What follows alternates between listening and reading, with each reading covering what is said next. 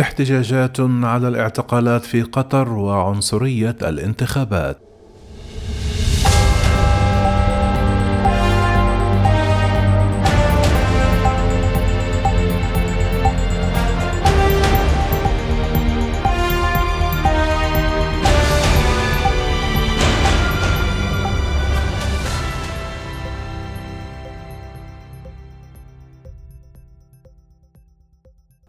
تداول مغردون مقاطع فيديو تظهر احتجاج قطريين رفضا لقوانين الانتخابات والمطالبة بإطلاق سراح سبعة أشخاص انتقدوا تلك القوانين. كانت وزارة الداخلية القطرية قد أعلنت في تغريدة عبر حسابها في موقع تويتر إحالة سبعة أشخاص إلى النيابة العامة متهمة إياهم باستخدام وسائل التواصل الاجتماعي في نشر أخبار غير صحيحة وإثارة النعرات العنصرية والقبلية. وفيما لم تكشف وزارة الداخلية القطرية عن أسماء الأشخاص السبعة أكد مغردون قطريون أن الموقفين ينتمون لقبيلة آل مرة وأن ضبطهم جاء على خلفية تعبيرهم عن رأيهم الرافض للقانون الصادر بمنعهم من الترشح للانتخابات كونهم من أصول غير قطرية. تداول مغردون مقاطع فيديو تظهر احتجاجات وتجمعات يشارك فيها حشود كبيرة رافضة لقوانين الانتخابات القطرية الذين وصفوها بالعنصرية وفقا لقولهم. كما طالب المحتجون بإطلاق سراح المعتقلين من أبنائهم ودشن المغردون عدة هاشتاجات تعبر عن احتجاجهم من بينها المرة هل قطر قبل الحكومة وقطر تنتفض ومظاهرات قطر. يظهر في أحد مقاطع الفيديو المحامي البارز هزاع بن علي المري وهو يخاطب حشود كبيرة من المحتجين ويطالب السلطات القطرية بإطلاق سراح المعتقلين قبل مغيب الشمس غدا الاثنين وسط هتافات تأييد لحديثه. كما أظهر مقطع آخر استدعاء هزاع عن نفسه للنيابة احتجاجا على انتقاده للانتخابات حيث ظهر خلال الفيديو وهو يتجه للنيابة العامة القطرية وسط حشود كبيرة من المؤيدين له.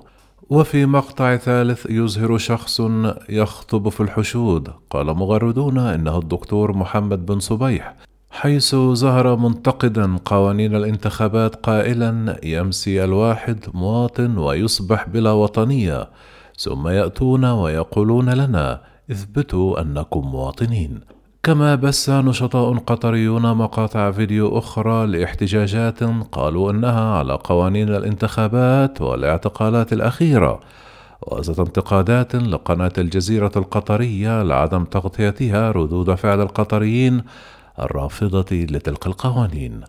كما بث المغرد محمد الكواري أحد تلك المقاطع قائلا جموع غفيرة من قبيلة المرة. يستنكرون العنصرية التي تعرضوا لها من قبل الحكومة القطرية بمنعهم من حق التصويت والانتخابات في انتخابات مجلس الشورى وأنباء عن استنفار أمني في جهاز أمن الدولة القطري وفق قوله.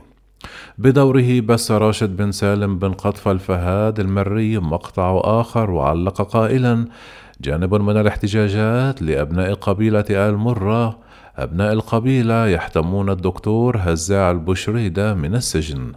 حملة مقاطعة وتأتي الاعتقالات الأخيرة بعد أيام من حملة على موقع تويتر. دعا خلالها مغردون قطريون إلى مقاطعة أول انتخابات برلمانية في البلاد احتجاجا على القوانين المنظمة لها التي وصفوها بأنها غير منصفة. كما أكد المغردون أن القوانين التي تنظم الانتخابات البرلمانية غير منصفة وعنصرية وستؤدي إلى إنشاء مجلس سوري لا يعبر عن مختلف شرائح المجتمع. بعد سبعة عشر عاما من وعود متتالية بإجراء انتخابات برلمانية أصدر أميم قطر الشيخ تميم بن حمد آل ثاني في التاسع والعشرون من يوليو تموز الماضي. سلسلة قوانين ومراسيم تنظم إجراءات أول انتخابات برلمانية مقرر إجراؤها في البلاد أكتوبر تشرين الأول المقبل. وقسم القانون رقم ستة الخاص بنظام انتخابات مجلس الشورى المواطنين القطريين إلى ثلاث درجات. الأولى قطريون أصليين ويحق لهم الترشح والانتخاب وقطريين مجنسين مولودين في قطر وجدهم قطري وهؤلاء يحق لهم الانتخاب ولكن لا يحق لهم الترشح.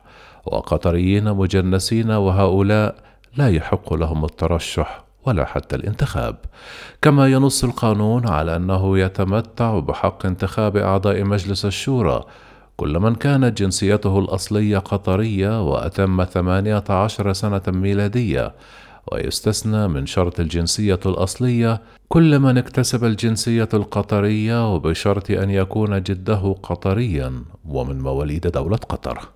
أما يشترط في من يود ترشيح نفسه أن يكون جنسيته الأصلية قطرية ولا يقل عمره عند قفل باب الترشح عن ثلاثون سنة ميلادية.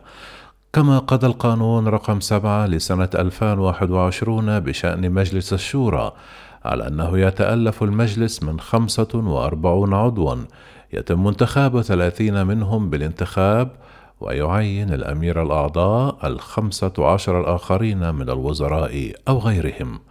كما أصدر أمير قطر المرسوم رقم 37 لسنة 2021 بتحديد الدوائر الانتخابية لمجلس الشورى ومناطق كل منها وقسم المرسوم الدوائر الانتخابية في قطر إلى ثلاثون دائرة انتخابية ينتخب عضو واحد عن كل دائرة انتخابية وانتقد مغردون قطريون تلك القوانين مشيرين إلى أنها تثير العنصرية داخل المجتمع وتقيد الحريات وبينوا أن توزيع الدوائر الانتخابية غير منصف وتم على أساس قبلي الأمر الذي يقلل من حظوظ المرأة وفئات عديدة من المجتمع من الفوز بمقاعد بالمجلس.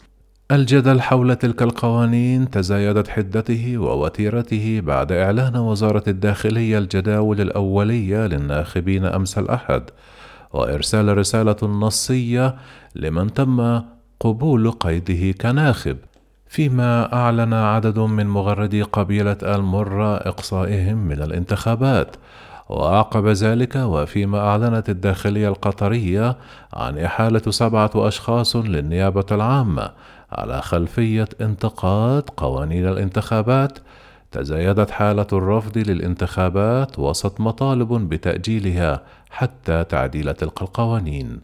وعود مؤجلة يترقب القطريون إجراء الانتخابات منذ أن صدر الدستور الدائم لدولة قطر في إبريل من نيسان عام 2004 ونص على إجراء انتخابات برلمانية وإعداد قانون لهذا الغرض إلا أن القوانين الصادرة في هذا الشأن شكلت صدمة لبعض القطريين.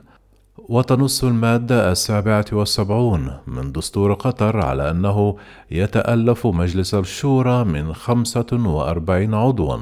يتم انتخاب ثلاثين منهم عن طريق الاقتراع العام السري المباشر. ويعين الأمير الأعضاء الخمسة عشر الآخرين من الوزراء أو غيرهم وتنتهي عضوية المعينين في مجلس الشورى باستقالتهم أو إعفائهم.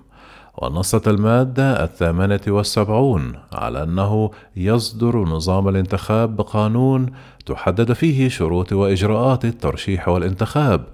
وكان حمد بن جاسم النائب الأول لرئيس الوزراء القطري وزير الخارجية السابق وعد في يونيو حزيران من عام 2005 بأن الانتخابات البرلمانية لاختيار مجلس الشورى ستجرى عام 2006 أو 2007 كحد أقصى. ومضت 2006 و2007 دون تحقيق ذلك. وفي فبراير شباط من عام 2011 قال حمد بن جاسم رئيس وزراء قطر آنذاك إن الدوحة تعمل على تنظيم انتخابات مجلس الشورى في المستقبل القريب. وفي نوفمبر من تشرين الثاني من عام 2011 كان حمد بن خليفة آل ثاني أمير قطر السابق أكثر تحديدا من رئيس وزرائه في الوعد الجديد فأعلن في افتتاح الدورة الجديدة لمجلس الشورى أن الانتخابات البرلمانية ستجري في النصف الثاني من عام 2013 وقال نصا أعلن من على منصة هذا المجلس أننا قررنا أن تجرى انتخابات مجلس الشورى في النصف الثاني من عام 2013 لكن مضى التاريخ وتولى ابنه الشيخ تميم بن حمد مقاليد الحكم ولم تجري أي انتخابات وبعد أربع سنوات وتحديدا في الرابع عشر من نوفمبر تشرين الثاني من عام 2017 أعلن أمير قطر الحالي من على منصة مجلس الشورى إجراء انتخابات برلمانية وتابع تقوم الحكومة حاليا بالإعداد لانتخابات مجلس الشورى بما في ذلك إعداد مشروعات الأدوات التشريعية اللازمة على نحو يضمن سير هذه الانتخابات بشكل مكتمل بحيث نتجنب الحاجة إلى التعديل في كل فترة. لكن في التاسع والعشرون من يوليو تموز الماضي أصدر تميم بن حمد الثاني سلسلة قوانين ومراسيم تنظم إجراءات أول انتخابات برلمانية حيث من المقرر إجراؤها في أكتوبر تشرين الأول المقبل.